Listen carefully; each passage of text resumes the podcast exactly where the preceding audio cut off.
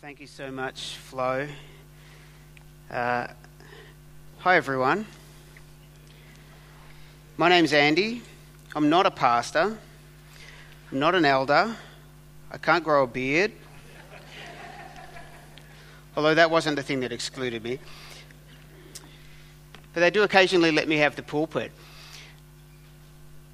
And we're going to talk about John 13 today. So let me pray for us, let me pray for myself, because uh, I'm going to need it. And, uh, and then let's tackle it. Lord God, as we open your word, we ask that you would speak, not me, not clever ideas, not fancy words. Uh, Lord, just go for the heart. Uh, we ask that we would hear your message, uh, that it would hit us in the heart, that it would change the way we think, the way we feel about you, about ourselves, and ultimately, Lord, uh, about our relationship with you. We ask that in Jesus' name. Amen. There was this church, apparently, who was so impressed with their pastor. He was kind, he was gentle, he was wise. Above all, he was humble. So humble, in fact, that the elders got together and decided for his birthday to give him a t shirt. And it said on it, Most humble pastor. He was very chuffed. I did say this is a theoretical church, didn't I? Sorry, Shubs. and then he wore the church, sorry, then he wore the t shirt to church, and the elders sacked him. Just a silly story, just a silly story. A theoretical church, a theoretical pastor, a theoretical eldership. But it reminded me a little bit of what this passage uh, is about. Uh, let me tell you a couple of other things that have kind of intersected in my mind uh, when we get to John 13. Uh, have you ever seen this uh, scenario happen? Uh, dude, you need to stop apologizing. You apologize for things way too much. Sorry. it's just, I just, I just, I just find it funny. Um, or, or how's this? All right, I, re- I read this report, and, and it, it kind of it went something like this. Actually, I literally read this report uh, in the last couple of weeks. Research, uh, research shows that companies that are honest and trustworthy and who put people before profits are more profitable in the long run. The paragraphs go on and on, and then uh, the business analyst who's writing this report says basically, he says this Well, if that's more profitable, then we should probably try that um, instead. And I think, instead of what? You know, what have you been doing all this time? Why am I telling you all this? Let me throw you back to something that's not in John 13, and, let me, and then let's join, join the chapter. At one time, Jesus and his disciples were walking along the road. I don't know where Jesus was in the row or in the road, uh, but the disciples were arguing amongst themselves. And I can kind of see Jesus walking on ahead and the disciples hanging back and having a bit of discussion. And they were arguing about who would be the greatest. Who would be the greatest, or who was the greatest amongst them? Uh, I don't know who won that argument, whether there was a winner, but it's out of that passage they, they end their journey, and Jesus says, Hey, what were you guys chatting about? And maybe sheepishly or maybe realizing that Jesus knew anyway, they say, Well, we were talking about who is the greatest. And it's out of this passage, uh, it's in Luke, it's in Mark, it's in Matthew, that we get these words. If you want to be great, be a servant. If you want to be great, be a servant. And now, with his disciples in John 13, Jesus, in a really real and practical way, goes to teach his disciples about being a servant. He actually goes to teach them about humility. And believe it or not, this passage actually gives us two big examples of humility. Not one, but two. Firstly, we're going to look at the whole foot washing thing. And then we're going to take a look at Jesus as he predicts his portrayal and how he deals with Judas. Now, what has that got to do with humility? Wait and see open your Bible if you have it, or if you have these little uh, journal Bibles. Uh, it's a good habit for you to have your Bible as we look at God's Word together, and it's good accountability for me, uh, so you can call out the heresy when you hear it. I haven't planted any in this sermon, uh, but just in case there is some. Let's get some context here. let's set the scene. They've, they've come into Jerusalem. Jesus has come to Jerusalem. He's arrived on a donkey. There's been huge celebration. There's more hoopla than a Donald Trump rally.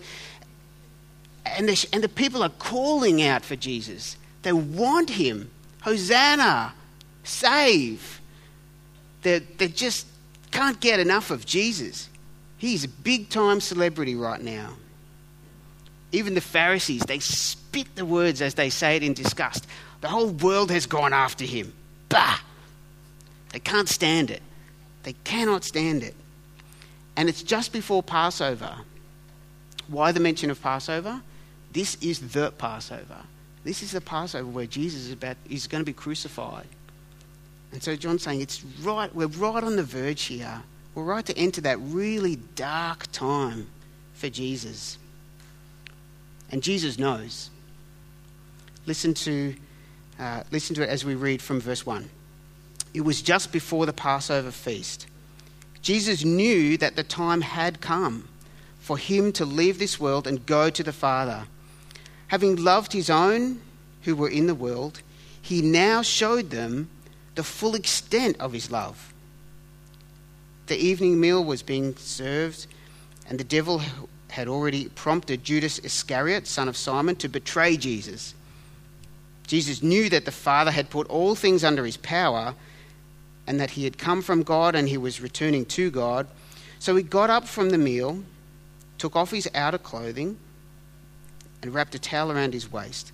After that, he poured water into a basin and began to wash his disciples' feet, drying them with the towel that was wrapped around him. He came to Simon Peter, who said to him, Lord, are you going to wash my feet? Jesus replied, You do not realize what I'm doing, but later you'll understand. No, said Peter, you shall never wash my feet. Jesus answered, Unless I wash you, you have no part with me. Then, Lord, Peter replied, Not just my feet, but my hands and my head as well. Jesus answered, A person who has had a bath and needs only to wash his feet, his whole body is clean, and you are clean, though not every one of you. For he knew who was going to betray him, and that was why he said, Not everyone was clean. When he'd finished washing their feet, he put on his clothes and returned to his place. Do you understand what I've done for you? He asked them. You call me teacher and Lord, and rightly so, for that is what I am. But now that I, your teacher and Lord, have washed your feet, you also should wash one another's feet. I've set an example that you should do as I've done for you. I tell you the truth no servant is greater than his master, nor is a messenger greater than the one who sent him. Now that you know these things, you'll be blessed if you do them. We need a pause here. If you offered to wash my feet, just, just go there, imagine. If you offered to wash my feet, I would think that you were weird. Not only because, you know, feet are not the nicest thing uh, to handle, but kind of foot washing is not what we do. Uh, it's not a day to day thing here. The disciples thought Jesus was being weird. But not because foot washing was abnormal, because this foot washing was abnormal. So let me tell you a handful of things about foot washing before we go much further, because unless we kind of understand the picture, it's much harder to get the meaning. Foot washing gets at least 20 mentions in the Bible. That's not small. Most of them, though, are not, it's not about symbolic foot washing. It's not like ceremonial thing. It's just a casual mention. You know, come in and wash your feet, so and so said. Like, oh, it was, just, it was just a thing. Why did they wash feet? Well, it was because Nike and Adidas didn't exist. Only Birkenstocks. Everybody wore open toe shoes. There was no sealed roads, there's no concrete paths, no asphalt. And because you're wearing open toe shoes in the dust, you got all kinds of yuck on your feet and your shoes when you've been out for the day. One source even tells me, tells me that uh, the combination of uh, open toe shoes, dirt roads, and people who are inclined to, well, sorry, no flushing toilets, and people inclined to empty the t- chamber pot out the window, uh, meant you really did get all kinds of yuck on your shoes and on your feet. And so now that you've crossed foot washing off your careers guide list, you can kind of see why it would be nice to come home and have your feet washed. Ah, clean feet again. That's why they're washed feet. Secondly, having clean feet wasn't just nice to have, it was nice to offer. It was an act of hospitality. In Bible times, it was an act of hospitality. You, you, when someone comes to the house, you offer them a cuppa. That's hospitality. In Bible times, you would offer them a foot washing. Hey, come in, let's get your feet washed. Thirdly, feet washing was a rubbish job. Nobody wanted to do it.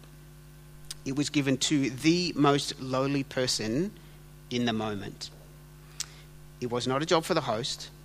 It was not even a job for the servant of the host. It was a job for the lowest servant of the host. If you had multiple servants, it would be the lowest of those servants. We get a glimpse of this when John the Baptist said this. He said, There is one coming uh, whose shoes I'm not even worthy to untie. That job, that was the foot washer's job. To wash the feet, you untied the sandals, took off the sandals, and washed the feet. John the Baptist said of Jesus, I'm not even worthy to be the lowest servant of Jesus, the one who would wash his feet. That's, that would be too high a calling for me in relation to Jesus. That's how low it was. That's how low. And so we now, now we kind of get to the weird part, right? Jesus, Messiah, miracle worker, God in the flesh, the one who's been saying, I am, about himself. Not I am something, but just I am.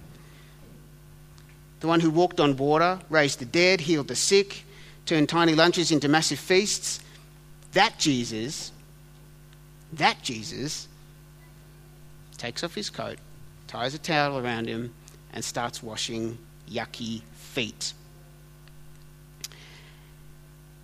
In Bible times, a disciple would be happy to serve the teacher, but not even a disciple was asked ever to wash the feet of the teacher. Not only is Jesus washing feet, but he's doing it backwards. He's turned everything upside down. This is the weird part. He has turned everything upside down. And not only Jesus is doing that, but then he sits down around the table and he says to them all, looks them in the eye and says, Now that I've done this for you, I don't expect you to do this for me, I expect you to do this for each other. Guys, this is a lesson about humility humility. It is really hard to find a good definition of humility. I went searching, uh, I found a couple of cartoons. Here's one. Uh, one guy says to the other, Wait a minute, Socrates, is that you? Socrates, with a Groucho mask dis, uh, disguise on, says, Oh no, you must be, have me confused. My name is Socramander. That's right, Socramando. Although this Socrates you speak of is very wise. Not humility. Not humility. That's just kind of boasting, vicarious boasting. Uh, here's another one. This is not humility. Uh, I'm not really a genius. Sorry, did you say something? Yes, I'm practicing my false humility. Is this just a way to weasel compliments out of people? Oh no, I could never be that clever. hard to find uh, a good definition of humility. Uh, one that I looked up just said the state of being humble. That kind of sounds a bit circular to me. Uh, here's, here's what is useful for me. I hope it's useful for you. Basically, humility is the opposite of proud. Humility is the opposite of proud. Jesus is showing us here not just what humility is, but it is something good. It's not false humility, he wasn't saying, Hey, I hope you liked that. Was that okay? You know, I'm practicing my foot washing. And everyone says, Oh, yeah, no, that was great. I could talk for a long time about humility and kind of what I've learned about this. And, and anytime, you, anytime anyone preaches, you know, you learn this much and you've only got time for that much. Um, let me tell you uh, just a few things. One, humility could come from comparison. Humility could come from comparison. I play basketball, not very well. My feet are bad, my knees are bad now. Uh, if I wanted to feel good about myself, and occasionally I do this, I play basketball against my kids. Oh man, I can get it in, they can't. I feel good. Right? If I if I wanted to be humbled, I would go and look. I'll go and hang out with the Sam Neils and the others of the world, or even go like really humble, go and hang out with you know some people who play basketball for a living. Go and hang out with an NBA team. Okay, now I'm humble. Humility could come from comparison. But Jesus' humility didn't. Did it? Because he wasn't humbled by his disciples, he wasn't lesser than them.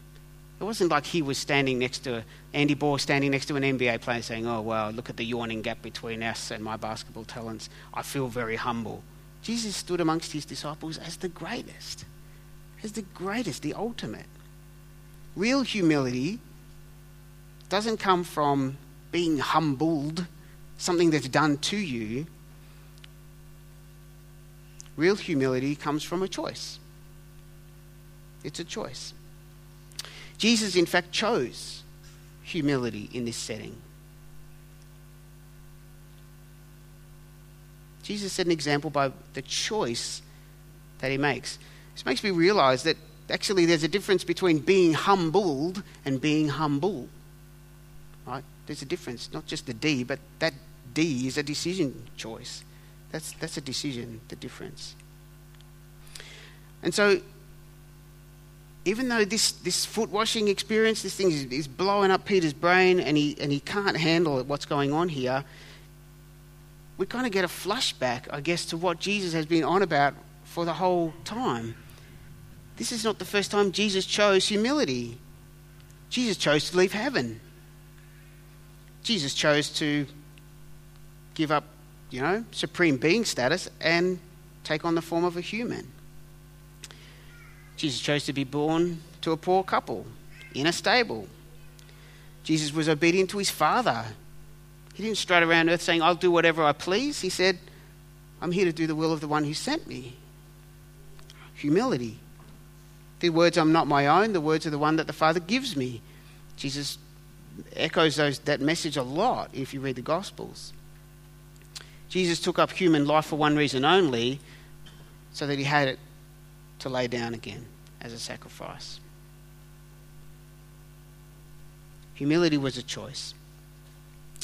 I wonder for you whether there's an opportunity for you to exercise a choice and to follow Jesus' example of humility. To put aside your rightful position put aside your rights, and to serve the ones that God has called you to love. We all have positions where we have, kind of have the edge on someone. If you're a parent, man, you've got the edge on your kids. Well, I hope you do. But God calls us to humility.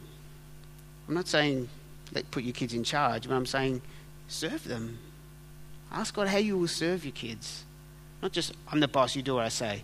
How can you serve them? People in business, you're in a position of power sometimes over your employees. How can you serve them? Do you know when you're in the shop? I thought about this. When you're in the shop, what's that saying in retail? The customer is always right. Man, you are in the position of power. You've got the money in your pocket or the Visa card or whatever it is, and that person is kind of at your disposal. You ask the questions, they give the answers. You want a discount, they'll punch their calculator. You're in a position of power, but how can you serve that person? How can you represent Jesus in that moment? How can you choose humility? I wonder sometimes whether we let the almighty dollar, the need for a discount, our unhappiness with the warranty, or whatever it is, get in the way of humility. Are we willing to follow Jesus' example into those settings, not just you know, in my small group or when I'm witnessing to an unbeliever. Now, I want us to go back and just think about this little exchange between Peter and Jesus. Uh, Peter's having a bit of a disciple meltdown. It's been three years. He's been watching Jesus all this time. He thinks he knows Jesus, and Jesus surprises him yet again. Like, Jesus, you washing my feet? Like, foot washing is kind of out of bounds anyway, but this is all wrong, all backwards, really hard. Jesus' words to Peter seem a bit harsh. If I don't wash you, you have no part of me. Now, the scholars are kind of divided on what this actually means. Was he saying, well, hey, if we don't go through this little ceremony here, then you're out? No, I don't think so. Uh, but was he saying that this, this moment right now was a spiritual one, or was he saying that if you're not allowing me, if you will get off your little high horse here and allow me to serve you this way, then that's what the kingdom of God is about. You, you need to understand this. The meaning is not clear, the scholars are divided. But here's, here's what does kind of exercise my mind. Two things. One, good old Peter is expressing in words what most of them may have been thinking. This is weird. I don't think this feels right. But was it pride or was it despair that was motivating Peter to speak up and object? Was he saying, Oh, no, no, no, no, I'm too lowly and you are too high, this doesn't feel right? Or was he saying, No, no, no, I don't want to be helped here. I don't want someone serving me. I don't know about you. When someone offers me help, to accept it is an act of humility. Because you're saying, yeah, actually, I need help. Now, a little while ago, probably, probably late last year, I took my kids into the bush and we went and saw this big tree in the bush and then we came home. I know, it sounds weird. On our way home, we come home the long way through the forest, and as we're driving along the side of the mountain, I look down the bank and I see a car. I see a four wheel drive on its side, and further down, there's a track and I see a guy standing on the track. I think, wow, what has just happened here? So I race down, turn up the track, and find this guy. He's shaking like a leaf, he's white. And I say, dude, is that your car up the hill? Yes. What happened? Well, I fell off the road and slid down the hill. I said, How did you get out? I had to climb out the window that was open. I said, Are you feeling okay? Yeah, yeah, I'm fine. Do you want a drink of water? No, no, I'm fine. Can I offer to stay with you while someone comes? Who's coming? Oh, the tow truck's coming. Can I do anything for you? Nah, mate, I'm fine. He wasn't fine. He wasn't fine at all. But I can identify with that approach. I can identify with that, that stance. I'm fine. I don't want, I don't want need, I don't even want to acknowledge my need for help. My suspicion, I don't know, wasn't there. My suspicion is that Peter may have been more proud than despairing. Hey, hey, hey, I don't want this kind of help. I don't want, I don't want to acknowledge my need for anything. Until Jesus pushes him a little further and he says, well, hang on, this is what it's all about, Peter. And he finally relents and says, Well, in that case, man, I need, I need to be washed all over. I need it all. Pride may have been the motivator, or it may have been despair. And despair sounds like this. I've literally heard these words come out of someone's mouth God could not forgive me, that would be too much to ask. God, God could forgive you, Andy, but He couldn't forgive me, that would be too much to ask. I'd love to be rid of whatever it is from my life, but God couldn't deal with that. It is unforgivable. That would be going too far. We can take comfort from the way that Jesus deals with Peter. This demonstration, nothing was too far. Not only was he washing the disciples' feet, it was Jesus, the teacher, washing the disciples' feet.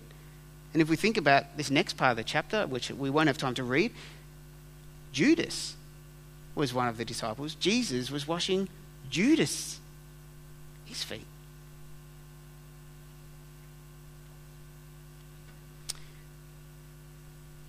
The rest of the chapter gives us this real insight as to the humility that Jesus chose. Jesus is about to be betrayed by one of his own followers. That in itself would have been highly embarrassing for a Jewish teacher to be betrayed by one of your own followers. I don't know what you would do if you knew you had a bad egg in the 12. Would you just sack him, bump him out, announce it to the group, see what the group thinks? Jesus actually has just done the exact opposite. He has knelt down, washed Judas's feet, and then, as a gesture to Judas, he dips bread into some sauce or wine or something, and he gives it to Judas. Now, we don't see any significance in that. That was a customary way of saying, Here's my honored guest, here's my favorite guest. Out of all the people that are here, I'm so glad that you are here. Man, that does my head in. I'm not going to go into great detail over these verses, but you can know this. Jesus washing the disciples' feet, Jesus and his treatment of Judas, Jesus going all the way now towards the cross, it has this in common. Number one, it was Jesus' plan, not anyone else's. It was his idea. It was his idea to wash their feet. It wasn't their idea. It was his idea to treat Judas the way he did. It was his idea to go to the cross. God foreknew, God knew, God planned. Yes, the Romans had a part, the Jewish leaders had a part, but God knew it would happen. And He allowed it. It was His plan. Secondly, it was an act of humility. It was humility that was chosen. Jesus didn't get humbled, He was humble. He was the teacher. He was supposed to be the one who would be served. He was perfect. He was the one who did not deserve to die. And yet, that is what he chose. It was an act of humility. Thirdly, he did it willingly. Jesus insisted on washing the disciples' feet. He didn't allow Peter to stand in the way and say, No, no, no, no, skip over me. That's not going to happen here. Jesus said, No, this is important. And he did the same when he went to the cross. He humbly submitted to the Father's will in order that he might die for you and me. Fourthly, not only was it his idea, not only was an act, it was a deliberate choice, not only did he do it so willingly, but it was motivated by love. It was motivated by love. Verse 1 Having loved his own who were in the world, he now showed them the full extent of his love. His love just didn't extend to smelly feet and dirty sandals. His love actually extended all the way to the cross. He didn't give up his status, he gave everything to the point where he had given his very life. If you're a follower of Jesus, if you're a Christian here today, I want to leave you with this. The gospel leaves no room for our pride. No room for our pride. Pride is when we put ourselves next to someone else and we consider ourselves better than them. It's the comparison thing, it's not the choice thing. Pride is comparison, pride is the opposite of humility. But you can't really get proud about something that you didn't earn. When someone gives you a gift, you can't say, hey, hey, look what I did. No, you, what you do is you open a gift and you say, wow, look what they gave. You can't get proud about something that you didn't earn. And so I pray that for us who might be followers of Jesus, that that would sink in afresh for you today. I hope that it would help you see what we are. We're sinners, saved by grace. We've been given a gift. And we've opened it and gone, wow, wow, look what Jesus has done. I pray that would be the motive for a fresh humility in our lives, of humility that is chosen, not because we want to run around saying, hey, I'm being humble so that I can be great, but a humility that's based on the choice that Jesus made. We're saying, hey, I'm going to give up. I'm going to give up my rights so that I can serve and love others. If you're not someone who's a Christian, if you've never come to that choice where you've said, Yeah, I need to do something about Jesus, I need to decide what I'm going to do with him. Maybe you've been listening about Jesus for a while. Maybe this is not the first time you've heard about him. Maybe it's something you're deliberately exploring. Maybe this is brand, brand new. Then I need to, I need to tell you, you've got a decision to make. It's not complicated, but it's life changing. Because right now, you've got yourself in charge of your life. You're the boss, you're the king. But if the current king can't deal with the yuck in your life, then you need a different king. If you're the king and you can't deal with the yuck in your life, then you need a different king. You need a servant king. You need Jesus. He came as a humble servant, not to be served,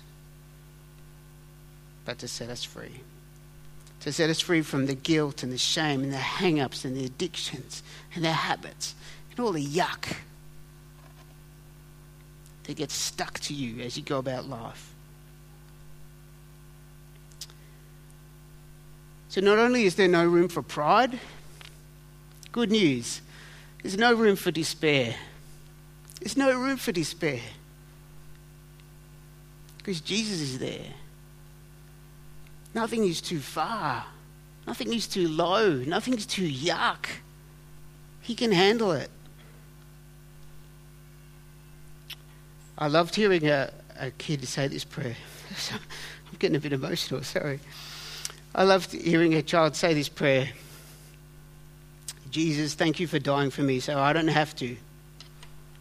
Thank you for dying for me that I don't have to. The reality of the gospel is that simple.